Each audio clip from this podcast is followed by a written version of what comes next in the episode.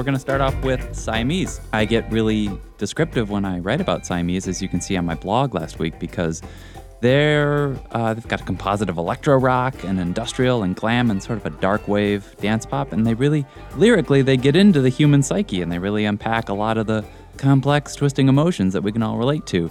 I like to think of that sort of Siamese side of ourselves, sort of that that darker yin to a yang that, that they kind of really tap into. And the production on this album that they're putting out really heightens everything. The drums, the bass, those sound huge. The synthesizers are, are eerie but melodic, and the vocals are anthemic. So definitely check out Siamese. They'll be paired up with Tart, who I think if fans have heard that band here on Culture Shift before, then Siamese is definitely your next stop. But also Womb, W O M B, Womb will be opening for more of the hardcore punk fans out there, an aggressive, empowered, kind of in your face thing. So let's give your ears a taste with Siamese, a single they just premiered on Pop Matters. It's called Terrare.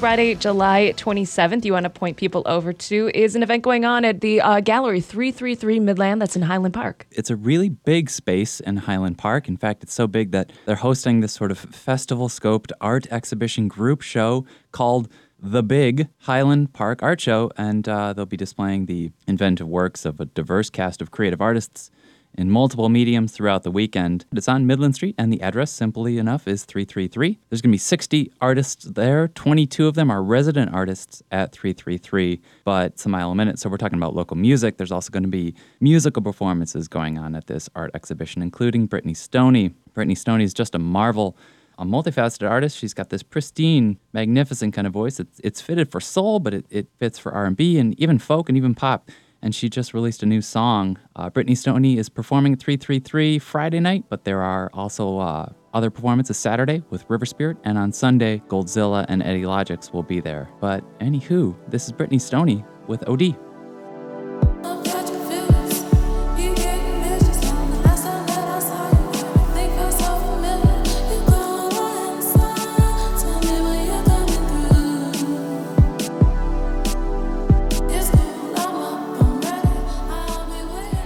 Moving right along to Saturday, July 28th. Uh, for fans of psychedelic rock, you definitely want to keep your eye out on this show. Uh, Krillin is going to be playing at the Russell Industrial Center. That's right. Krillin is always um, performance art, even if you've never heard of them and you just want to go for weird psychedelic alien art rock theater. You can just go and experience that. There's going to be a lot of uh, sludgy, ethereal, heavy rock on this on this whole lineup.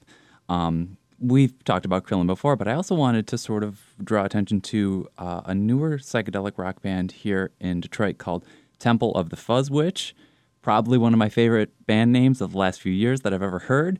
Temple of the Fuzz Witch. So the Krillin Band is considering Temple of the Fuzz Witch as well as Wiccans, which is a, a sort of a witchy folk duo, as their quote unquote rival cults of the apocalypse uh, bands. Um, so this is going to be an interesting experience going on at the Russell Industrial Center. Once you pull into that parking lot, I'm sure the Krillin folk will have lots of arrows of where to go to find this show. So uh, here's a song from Temple of the Fuzz Witch called Bathsheba.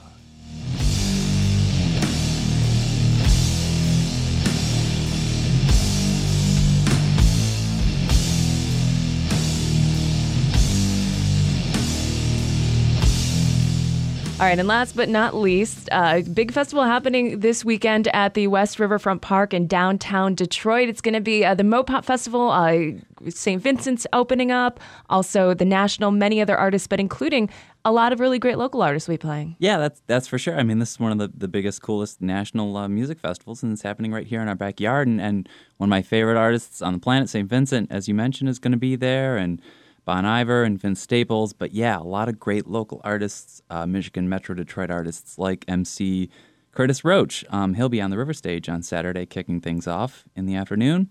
Definitely look out for him. But also Lansing's Joe Hertler and the Rainbow Seekers, uh, a band that gets bigger and, and better and, and more boisterous and charismatic every year, to me, it seems. They're like Michigan's own Flaming Lips, but like more neo soul and, and sunny pop kind of a trip. You can see Joe Hertler on the River Stage Sunday, right after Empty Houses. And I want to play a song from Joe Hertler from the band's most recent album called Pluto. This is American Color, and you'll probably hear it at Mopop. I've been watching the news. It seems the world is gonna break.